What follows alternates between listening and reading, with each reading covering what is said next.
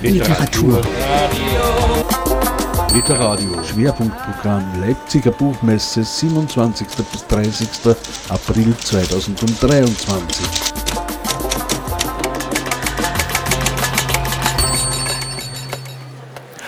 Auf der Bühne von Literadio am Stand der IG Autorinnen und Autoren darf ich nun Roland Groß begrüßen.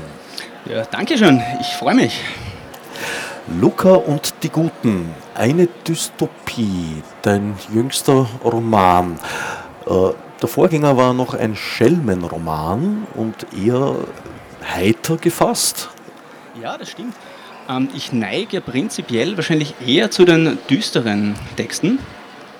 Und ich habe ja auch ganz knapp nach dem äh, Joe, also Joe baut ein Meer, eine Dystopie schon veröffentlicht, und zwar Golem bei Sad Wolf, also beim äh, deutschen Verlag. Das heißt, die äh, Form der Dystopie interessiert mich prinzipiell schon. Und gerade äh, bei den kürzeren Formen, also in einer Kurzgeschichte, in Erzählungen, habe ich schon einige Dystopien geschrieben. Also ich finde es einfach was Spannendes. Ich schaue einfach ganz gern in die Zukunft. Und äh, in eine negative Zukunft in diesem Fall? in diesem Fall, es hatte dann einen besonderen Reiz, finde ich, mit solchen äh, Gedankenexperimenten. Utopien fallen mir einfach prinzipiell etwas schwieriger. Und ich finde, wenn irgendwas wirklich sehr gut läuft, dann gibt es ja gar nicht das Erfordernis, da irgendwie zu intervenieren und sich irgendwie auch geistig damit zu befassen. Aber diese, diese unheimlichen Vorstellungen, wenn man denkt zum Beispiel, in der Gesellschaft läuft einfach irgendwas vielleicht schief, dann ist es doch spannend, sich damit zu beschäftigen. Und ich glaube, deshalb schreibe ich dann eher die Dystopie, äh, nicht weil ich so wahnsinnig äh, deprimiert bin, sondern weil ich denke, damit sollte man sich befassen und das ähm, beschäftigt mich irgendwie. Damit sollte man sich befassen, ist genau das Stichwort. In diesem Fall hast du dich mit einer Gesellschaft befasst, die das Verlangen nach Pre-Crime, nach einer Vorhersage, einer Prognose, ob ein Mensch sich äh, in diese Gesellschaft, in der er sich befindet, einfügt oder ob er beginnt zum Störenfried zu werden. Das ist äh, in den letzten Jahren möglicher geworden, hat man zumindest den Eindruck und bekommt man erzählt von AI-Entwicklern und Entwicklerinnen zum Beispiel. Also festzustellen, ob ein junger Mensch in diesem Fall meistens äh, Tendenzen hat, zum Beispiel kriminell zu werden. Die Gesellschaft, die du entworfen hast, hat das zu 100% durchgezogen und Prädelinquenten, wie sie bezeichnet werden, werden aus dem Verkehr gezogen. Das stimmt, ja. Äh, diese Entwicklung hat sich aber nicht vollzogen, weil es von der äh, Gesellschaft den Wunsch gegeben hätte, es hat auf alle Fälle von einer Minderheit den Wunsch gegeben. Aber man merkt, dass dann schon sehr viele eher ins äh, kalte Wasser geworfen werden.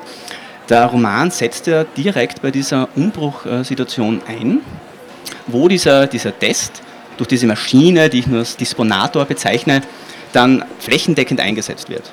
Und sie wird dann verpflichtet und jeder muss jetzt sozusagen so einen Disponator-Test absolvieren, aber ähm, die äh, nehmen das ja eher als negativ wahr. Das heißt, es gibt eher einen Zwang, jetzt diesen Test zu absolvieren, um sozusagen die äh, Bösen, die, die die Disposition haben, vielleicht schwere Verbrechen zu begehen, auszusondern. Und ein besonders heikler Punkt ist ja dabei, dass niemand weiß, ob dieser Test auch eine wirkliche Aussage hat. Man geht davon aus, dieser Test ist korrekt.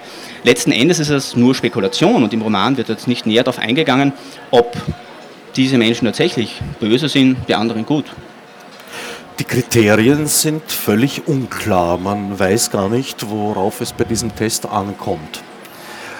Und insofern, man kann auch nicht wissen, äh, aus welchen Gründen jemand als Prädelinquent äh, sozusagen verurteilt wird, präjudiziert wird im wahrsten Sinn, aus dem Verkehr gezogen, bevor er noch etwas anstellen konnte. Oder eben nicht, äh, weil du gesagt hast, es kommt nicht von der Gesellschaft, es ist aber in dieser Gesellschaft akzeptiert. Ähm, das würde ich gar nicht sagen. Ähm, ich habe mich dazu eher in Schweigen gehüllt. Man merkt nur, dass es natürlich äh, sehr ärgerlich für diejenigen ist, die beim Test versagen. Und man, also wir schlüpfen ja in die Rolle von, von Luca, von einem achtjährigen Kind. Und diesem Kind gefällt das natürlich überhaupt nicht, was da passiert. Und der ist äh, definitiv traumatisiert äh, wir erfahren dann ja auch ähm, in einer Rückblende, wie er zu diesem Testzentrum fährt. Und hat natürlich furchtbare Angst und der Vater versucht ihn dann noch irgendwie zu beruhigen und sagt, es wird alles gut, es wird alles gut. Und letzten Endes eben nicht. Aber es, es ist schon eher etwas Bedrohliches und die Gesellschaft nimmt es als bedrohlich wahr, aber es gibt eben eine gewisse äh, Führungsebene, die aber sehr blass bleibt, die diesen Test einfach durchgepeitscht hat. Und wir erfahren ja später, dass äh, der Vater von Lukas selbst äh, ein politisches Amt innehat wird und sich engagiert und Plakate druckt. Das heißt, wir merken im Hintergrund, er selbst ist Teil äh, dieser Führung, aber trotzdem kann er letzten Endes dann nicht verhindern, was passiert. Das kriegt dann vielleicht auch irgendwie die Eigendynamik. Das nenne ich akzeptiert. Lukas Vater kommt eben in eine Position, wo es ihm sogar gelingt, verbotenerweise mit seinem inhaftierten, internierten Sohn Kontakt aufzunehmen über ein Handy. Äh, unternimmt aber dennoch nichts. Also es gibt keine Revolte. Es gibt eigentlich auch unter den Prädelinquenten ein hohes Maß an Akzeptanz. Es ist eigentlich die Grundhaltung, wodurch unterscheiden sich die Guten und wie könnten wir besser werden, bei vielen zumindest. Ja, ja, wir sind ja schon nahe beieinander. Ich würde aber nicht Akzeptanz sagen, sondern Resignation, mhm. die dann eintritt. Und es stimmt natürlich, der Vater nimmt dann später auch einmal gegen Ende oder im mittleren Teil äh, Kontakt mit seinem Sohn auf, aber dieser Sohn ist ihm abhanden gekommen. Also es ist sogar ein Regelverstoß, man kriegt sogar mit, das ist äh, ein Tabubruch letzten Endes und das muss, muss alles heimlich passieren. Äh, aber dieser Sohn ist ihm verloren natürlich, weil es gibt dann einen Zeitsprung und die können da nicht mehr anknüpfen. Zunächst äh, sind die Prädelinquenten in der Handlung des Buches in einer Art äh, Sanatorium untergebracht, äh, von Wächtern bewacht. Die Hauptpersonen, du hast schon gesagt, Luca ist die Hauptperson. Es gibt noch zwei Gleichaltrige, ein Mädchen, Clara, und einen Burschen, Axel, die zu Beginn des Buches alle drei Kinder sind. Das Buch läuft so über einen Zeitraum von elf Jahren, genau. glaube ich. Und in dieser Zeit ändert sich auch wieder einiges. Also nach einiger Zeit sind sie nicht mehr in diesem sanatoriumartigen Gebäude untergebracht, sondern werden auf einer Insel ausgesetzt. Werden dort auch nicht mehr direkt, also da gibt es keine Wächter mehr, die Bewachung fällt weg, sie sind sich selbst überlassen und beginnen dort eine eigene Gesellschaft zu entwickeln die aber auch kein Gegenentwurf ist, sondern sich eigentlich sehr stark orientiert an den Spielregeln der Gesellschaft, von der sie ausgestoßen wurden. Ja, das stimmt. Äh, das, das ist natürlich so. Ähm, es passiert natürlich was mit diesen Menschen. Und man merkt dann halt immer mehr, dass sie gewisse Komplexe entwickeln und sich selbst dann als die, die Bösen auch wahrnehmen und niemand weiß jetzt wirklich, sind sie böse, das sind natürlich auch sehr, sehr unterschiedliche Menschen. Am Anfang ja, sind es vor allem die Erwachsenen und sie sind die einzigen Kinder. Es verändert sich dann später auf der Insel, da gibt es dann auch wesentlich mehr, da sind sozusagen Anstalten dann zusammengeführt worden und man merkt aber, dass sie dieses Thema immer beschäftigt, das Thema, wer ist gut und wer ist böse. Und die Guten werden ja in ihrer Vorstellungskraft dann wirklich erhoben. Und sie sitzen dann äh, am Lagerfeuer und, und machen sich Gedanken, ja, über, über ganz äh, bestimmte Tätigkeiten. Ist, ist das jetzt gut? Ist das jetzt schlecht? Wie würden das diese Guten, diese, diese übergeordnete, unsichtbare Instanz bewerten? Und dadurch, dass dann die Wächter ja im Grunde auch nicht mehr da sind, die ja wohl äh, letztlich zu den Guten zählen, die kommen dann halt nur noch einmal die Woche und, und sprechen mit niemandem, äh, liefern sozusagen noch den Proviant und die, die Dinge, die, die notwendig sind, aber sie haben ja kaum Berührungspunkte mehr. Das heißt, diese Guten, äh, denen haftet dann wirklich etwas Sakrales an. Du hast eben gesagt, es geht darum, wer ist gut. Das habe ich auch so gelesen. Das ist viel stärker die Frage als die Frage, was ist gut. Also die Auseinandersetzung dort ist äh, keine so grundlegende, dass eben die Gesellschaft, von der sie ausgestoßen wurden, tatsächlich in Frage gestellt würde. Es wird eher versucht, diesen Regeln nachzueifern, wie gesagt. Für mich besteht die wahre Dystopie unter anderem darin, dass die einzige Figur, die das versucht, die äh, eigentlich möchte, dass eine Gesellschaft sich entwickelt, die auf Toleranz und Verständnis aufgebaut ist und auf Mitgefühl, der Philosophenkönig, dann stirbt und keinen Nachfolger findet. Genau, ja. Ähm, es ist ja interessant, dass das Ganze aus einer Kinderperspektive geschildert ist und ich habe mir natürlich was dabei gedacht und wollte einfach diesen unschuldigen Blick. Und deshalb ist der Protagonist eben acht Jahre alt, weil einfach Kinder die ganze Welt anders wahrnehmen. Das heißt, ein Kind sieht andere Dinge und zugleich entdeckt aber der Leser natürlich wesentlich mehr darin. Deshalb hat man diesen unschuldigen Blick und ähm, der Leser weiß, okay, und, und kann diesen Schrecken irgendwie erkennen. Ähm, der Luca baut sich dann auch irgendwie seine Metapher auf, seine Burgmetapher. Das heißt, diese Anstalt wird dann irgendwann zur Burg, weil er einfach früher gern mit seinen Indianer- und Ritterfiguren gespielt hat. Und diese äh, Gestalt des Philosophen oder Philosophenkönigs dann später, das wird ihm ein, wird ihm ein König mit seinem Gefolge, ähm, der natürlich auch viele Anhänger hat, weil er ein sehr weiser, älterer Herr ist. Und auch der wird dann vom Luca sehr glorifiziert, aber eben nur bis zu einem gewissen Punkt, weil letzten Endes äh, scheitert er. Er versucht irgendwie noch ähm, die Gesellschaft zusammenzuhalten. Und es gibt natürlich Konflikte. Es sind da Menschen, denen man gesagt hat, sie sind böse, äh, die auf engem Raum zusammengepfercht worden sind. Und das hat natürlich extremes äh, Konfliktpotenzial.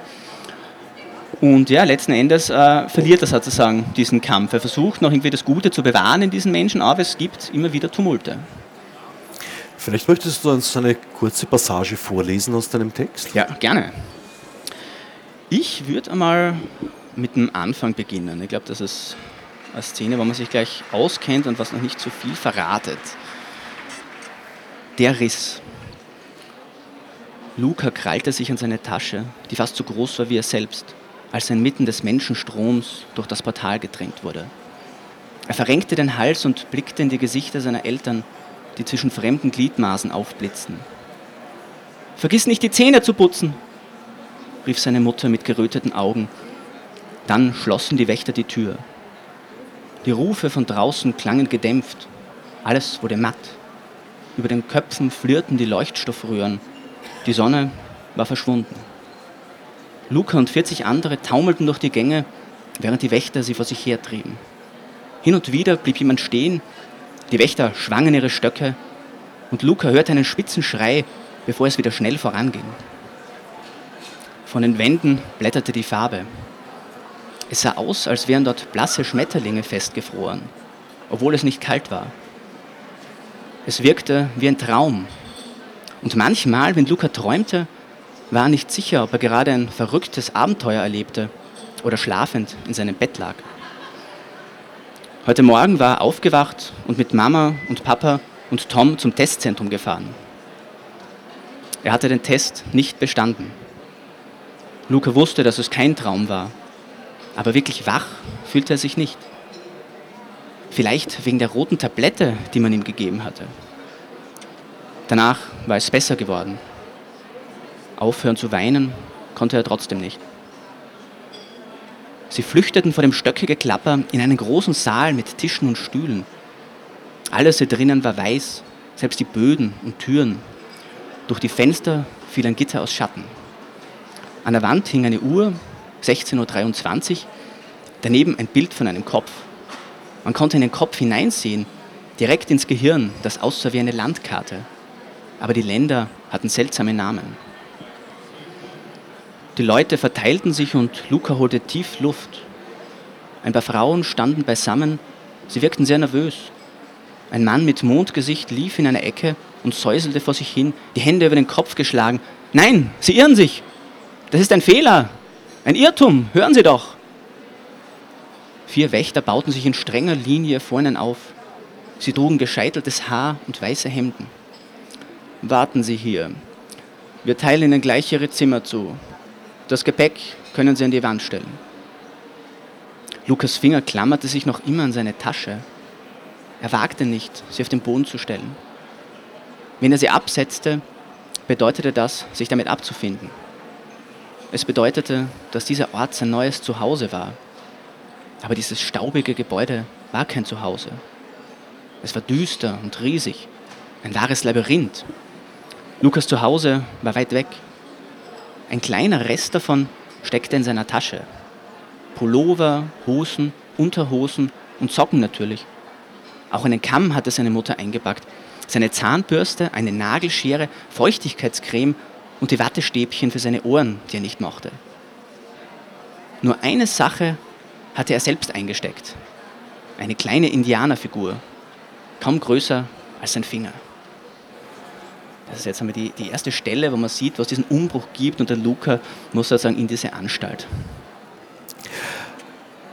Die nächste Passage äh, ist eigentlich die Erforschung dieses sanatoriumartigen Gebäudes, wo es verborgene Räume gibt, wo es seltsame Begegnungen gibt mit seltsamen Wesen, einem Spinnenmann, drei Frauen, die sehr unterschiedliche Wesen zu sein scheinen und dem Sandalenmann.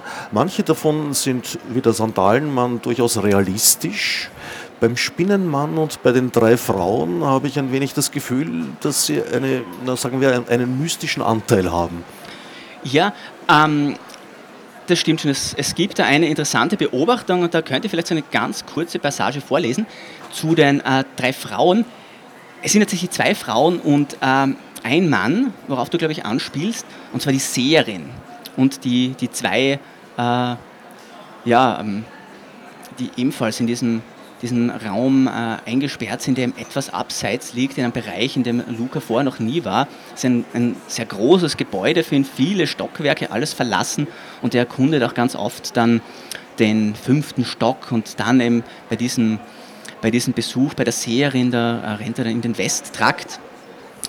Ich könnte noch diese ganz kurze Stelle, vielleicht es gut dazu passt, zu dieser Beobachtung, die der Luca da macht. Nur eine halbe Minute. Leute standen, Leute saßen, manche redeten, andere schwiegen und dann, Lukas Nackenhaare stellten sich auf, ein kalter Schauer.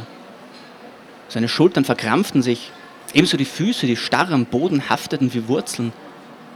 Er konnte ihn deutlich sehen, den schwarzen Körper, getragen von dürren, pelzigen Beinen. Es waren acht, Zwei mächtige Giftzähne schlugen wie Zangen aufeinander. Klack, klack. Die Kreatur hockte im Wandspiegel. Das ist eben dieses erste Auftreten und diese seltsame Erscheinung. Des Spinnenmannes. Genau, ja. Der, äh, naja, wie soll ich sagen, eigentlich eine strafende Erscheinung ist. Also er. Ja, mm, es ist auf alle Fälle äh, ein Wesen, das Luca große Angst macht. Und es wird dann ja immer wieder Streitigkeiten geben, natürlich in diesem beengten Raum. Und in diesen brenzligen Situationen schleicht sich dann auch immer wieder dieser Spinnenmann ein, ja, der zu Anfangs in den Spiegeln hockt und in den Lachen der Waschbecken äh, und in seinen Träumen und irgendwann bricht er sozusagen auch hervor dann. Er wird allerdings nicht von allen wahrgenommen, wobei ich mir nicht ganz sicher bin, ob die anderen ihn tatsächlich nicht wahrnehmen können oder ob sie ihn nicht wahrnehmen wollen und ausblenden. Ja, das ist so eine kleine Uneindeutigkeit, die ich gern bewahren würde. also diese Frage bleibt offen und unbeantwortet. Ausnahmsweise, ja. Die nächste wird wieder beantwortet, auf alle Fälle. Interessant, dass diese Gesellschaft äh, die Ausgeschiedenen nicht in einer Struktur auffängt. Sie sind eigentlich sowohl im Sanatorium als auch später auf der Insel weitestgehend sich selbst überlassen. Im Sanatorium achten noch die Wärter auf Einhaltung gewisser Regeln, auf der Insel dann gar nicht mehr. Äh, es gibt also offenbar von dieser Gesellschaft keinen Versuch, diese Menschen zu ändern, zu erziehen. Das stimmt, ja. Ähm, das ist natürlich ganz äh, schwierig vorstellbar, aber diese Menschen, die dann durch den Disponator sozusagen als äh, böse erkannt worden sind, werden total fallen gelassen von dem System. Es gibt dann auch alte Liegenschaften, wie eben dieses Sanatorium, da werden sie dann ähm, vorübergehend untergebracht, sie bekommen ihre drei Mahlzeiten, sie bekommen Hygieneartikel, aber im Grunde wirklich nur das Allernötigste. Es gibt dann auch einen sogenannten Sonderwunsch, der gewährt wird oder auch nicht. Also es wünscht sich dann zum Beispiel die Clara äh, einmal Stifte und was zum Schreiben, weil sie gerne zeichnet. Und der Luca, der, der so gern Klavier gespielt hat, wünscht sich einen Flügel und kriegt ihn nicht. Also es werden auch nicht alle dieser, dieser Wünsche dann erfüllt. Aber es gibt eben schon diese Hoffnung, dass man zumindest irgendetwas aus dieser, dieser Welt bekommen könnte, aus dieser Welt der Guten. Und was auch ein interessanter Aspekt ist aus Sicht von Luca, ist der Gemeinschaftsraum in diesem Sanatorium. Es gibt da nämlich einen Fernseher und da ist dann die einzige Möglichkeit, äh, auch was mitzukriegen, was sich gerade in dieser Welt der Guten abspielt. Es gibt dann Fernsehdiskussionen zum Beispiel und äh, sitzen natürlich die meiste Zeit dann die Leute auch in diesem Raum und verfolgen, was sich draußen so abtut. Also. Und es gibt einen definitiven Bösewicht, das ist der Sandalenmann. Das stimmt, ja. Also der wird äh, nur angedeutet im Grunde. Ähm, es wird nur klar, dass dieser Sandalenmann mit den quietschenden Sandalen, der dann äh, durch die Gänge marschiert, offensichtlich äh, der Clara wehgetan hat und es wird nicht äh, viel deutlicher ausformuliert. Und Luca kriegt das dann natürlich irgendwie mit, aber aus der Sicht eines Kindes und weiß jetzt nicht, wie er damit umgehen soll. Und es wird dann aber später noch einmal äh, zu einem wichtigen Thema, ohne jetzt zu viel vorwegnehmen zu wollen, aber sie werden sich dann an ihm rächen, letzten Endes im späteren Verlauf der Geschichte noch. Der Wechsel vom Sanatorium zur Insel wird nicht erzählt. Das nimmt man einfach wahr, dass nun die Umgebung eine andere ist und äh, das gesamte Setting sich geändert hat. Das stimmt genau. Also ich habe das Buch ja auch in zwei Teile geteilt, also eine noch äh, größere Trennung wie einzelne Kapitel nur. Und da gibt es dann eben diesen Zeitsprung, also es gäbe ja durchaus noch andere Lesarten, aber das ist wieder so eine Unschärfe, die ich gern bewahren würde. Aber man merkt, äh, hm, wie formuliere ich das?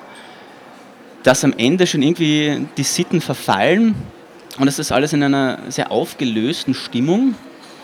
Und es liegen dann irgendwo diese Reiseprospekte und man träumt sich irgendwie äh, an einen schöneren Ort und es geht dann gegen Ende des ersten Teils auch das Gerücht um, dass sie alle auf diese Insel gebracht werden sollen. Ja, und ähm, wie gesagt, es gäbe wahrscheinlich verschiedenste Lesarten, was dann wirklich passiert. Also, dass, dass sie einfach auf diese Insel kommen, ist jedenfalls eine Lesart. Es ist durchaus so, dass sie sich ja, eigentlich überrascht dort wiederfinden sozusagen und genau in dieser Situation befindet man sich als Leser auch. Ja, also die, diese, dieses Moment der Überraschung, das wollte ich da anwenden. Ich habe im positiven Sinne wäre schön, aber ja. Es ist ein wenig so, als würde man äh, eines Morgens aufwachen und alles ist anders. Ja, genau. Also diesen Effekt wollte ich ja erzielen damit. Ich finde, das macht ja auch den Schrecken aus. Also ich finde, es ist ja ein, wirklich kein äh, Buch, das man vielleicht immer gerne liest, sondern etwas sehr Düsteres, was dann einfach auch dazu bringt, sich mit gewissen Themen zu beschäftigen. Und es ist eben wirklich eine Dystopie. Es ist kein sehr freundliches Buch. Es ist äh, sicher was Schreckliches, was da passiert. Also zumindest äh, aus meiner Sicht ist es keine schöne Welt, die da gemalt wird. Da würde ich dir recht geben. Es ist in erster Linie die Geschichte des Werdegangs jenes Luca und des Verhältnisses, seines Verhältnisses zu seinen ursprünglichen Freunden bzw. Freundinnen, Clara und Axel. Dieses Verhältnis verändert sich. Zu Clara entwickelt sich ein nahe Verhältnis, während zu Axel, das wird immer distanzierter ich möchte jetzt der Geschichte auch nicht vorgreifen, aber es bricht dann letztlich gänzlich auseinander. Also die beiden werden definitiv Feinde. Ja, ähm, es wird ja der Axel eher als ein, ein Raufbold geschildert am Anfang. Also es ist eher ein, äh, ein Kind, äh, das verlassen worden ist von seinen Eltern offensichtlich. Man weiß am Anfang noch nicht wirklich, was da los war, aber er ist bei seinem Großvater aufgewachsen, der hat sich rührend um ihn gekümmert und er äh, streitet dann ja auch mit dem Luca. Sie verstehen sich dann nicht so gut, insbesondere weil der Luca sich so gut mit der Clara versteht. Und äh, sie schließen dann, oder besser gesagt, der Axel fühlt sich dann ein bisschen ausgeschlossen. Und im späteren Verlauf der Geschichte, da wechselt sich ein bisschen die Positionen. Das heißt, ähm, Axel wird durchaus reifer und äh, Luca findet einen, einen anderen Weg, irgendwie mit dieser Machtlosigkeit, mit diesem Ohnmachtsgefühl umzugehen, das er in dieser ersten Zeit im Sanatorium erlebt hat. Ich würde dir recht geben, dass Axel derjenige ist, der reifer wird. Und darin liegt ein weiterer Aspekt der Dystopie. Luca ist unterm Strich der erfolgreichere, Genau. ohne diesen Reifungsvorgang. Das stimmt schon, ja. Ähm, es gibt dann einfach eine Stelle, wir haben es gleich schon angedeutet ganz am Anfang, wo der Vater von Luca, der sich ja schon früher politisch engagiert hat, dann mit seinem Sohn Kontakt aufnimmt. Und das ist, ähm, wie gesagt, verboten, es ist eine Gefahr damit verbunden, aber er gibt ihm dann sozusagen durch die Wächter, lasst ihm ein, ein Handy zukommen. Und eigentlich gibt es auf dieser Insel kein, keine Handys, weil es einfach kein Bedürfnis gibt, mit irgendjemandem auf der Insel zu reden. Es sind genug da, es gibt keine weiten Distanzen und mit jemandem von außerhalb zu sprechen wäre ein Tabu. Also das ist eigentlich nicht möglich. Aber in diesem besonderen Fall eben schon. Das heißt, Luca hat jetzt wieder diesen Kontakt zur Außenwelt, zu dieser glorifizierten äh, Welt der Guten, den alle anderen jetzt nicht mehr haben. Das ist diese Funktion, die früher vielleicht gerade noch der Fernseher erfüllt hat. Äh, diese Funktion erfüllt jetzt der Luca, indem er diesen privilegierten Zugang zu diesem Wissen, zu dem Guten an sich gewissermaßen hat. Das heißt, er wird da ein Vermittler. Er wird da wirklich wie eine Priestergestalt und es bildet sich dann wirklich so eine Art Kult um ihn, die durchaus dann religiöse Züge annimmt und diese neue Rolle gefällt ihm durchaus ganz gut. Allerdings ist das Einzige, wovon er da profitiert, das Privileg, eben jenes Handy zu haben und Kontakt aufnehmen zu können. Es wird bis zum Schluss nicht ganz klar, wieso der Vater diesen Kontakt eigentlich sucht. Ja, also ich würde sagen, es wird angedeutet, dass er ein schlechtes Gewissen hat. Ähm, er hat ihn gewissermaßen fallen gelassen, aber es hat auch nicht wirklich eine Alternative gegeben. Jedenfalls ist keine aufgezeigt worden. Äh, interessanterweise hat aber der Luca ziemlich schnell überhaupt kein Interesse an diesem Kontakt. Was ihn jetzt aber nicht dazu bringen wird, das Handy wieder zurückzugeben, was ihn jetzt auch nicht äh, dazu bringt, vielleicht mit anderen irgendwelche Gespräche zu führen, wen sollte er noch anrufen? Er hatte im Grunde keine Verbindung mehr, außer vielleicht den Vater, aber er erzählt halt trotzdem dann seine Geschichten. Und telefoniert irgendwann nicht mehr mit seinem Vater, Geschichten erzählt er dann trotzdem weiterhin. Das Privileg, Privileg benutzt er als Machtmittel. Genau, ja. Luca wird eigentlich von Seite zu Seite unsympathischer, muss ich persönlich sagen. Ja, also ich finde auch, er macht eine sehr, sehr starke Charakterentwicklung durch. Er ist natürlich am Anfang in, der, äh, in einer Position, wo man ihn gerne gern hat. Er ist ein Kind, er ist definitiv unschuldig in diese Lage gekommen. Ähm, denn selbst wenn er, diese, wenn er von Anfang an wirklich eine Disposition gehabt hätte, besonders böse zu werden, kann man das einem Kind ja noch nicht wirklich anlassen, das noch überhaupt keine Möglichkeit gehabt hätte, was äh, anzustellen. Und dann ist natürlich die Frage, er hat natürlich was erlebt in dieser Zeit im Sanatorium und man merkt schon, dass da etwas mit ihm passiert ist, vor allem dann im, im späteren Verlauf, also wo, wo wir dann kurz vor diesem Zeitsprung sind, merkt man schon, dass da irgendwas kaputt gegangen ist in ihm. Und ja, er findet dann eben in diese neue Rolle letzten Endes. Und das ist jetzt keine sehr sympathische Rolle. Ja. Ganz grundlegend zum Abschluss, was war dein Impetus? Weshalb hast du dich mit dieser Thematik beschäftigt? Ah, Das ist immer schwierig zu sagen. Es gibt ja nie dieses einzelne Ereignis, aber es ist jetzt einige Jahre her, wie ich angefangen habe zu schreiben. Und ich glaube, dass der Text auf alle Fälle auch unter dem Eindruck der letzten Krisen gewachsen ist. Es hat definitiv nicht dieses äh, eine Ereignis gegeben, aber ich glaube einfach, dass in der Kommunikation auch was passiert ist. Dass die Menschen irgendwie nicht mehr so sinnvolle Wege finden, miteinander zu sprechen. Das wird wahrscheinlich mit äh, den sozialen Netzwerken zusammenhängen, weil einfach ein Gespräch in einer kleinen Gruppe, wo man noch wirklich das Gegenüber sieht, äh, ganz andere Dynamiken entwickelt als ein Gespräch, äh, wo man sozusagen mit der gesamten Welt interagiert, aber letzten Endes jeder einzelne äh, Gesprächsteilnehmer bis zum gewissen Grad entmenschlicht wird. Man sieht ihn nicht mehr wirklich vor sich.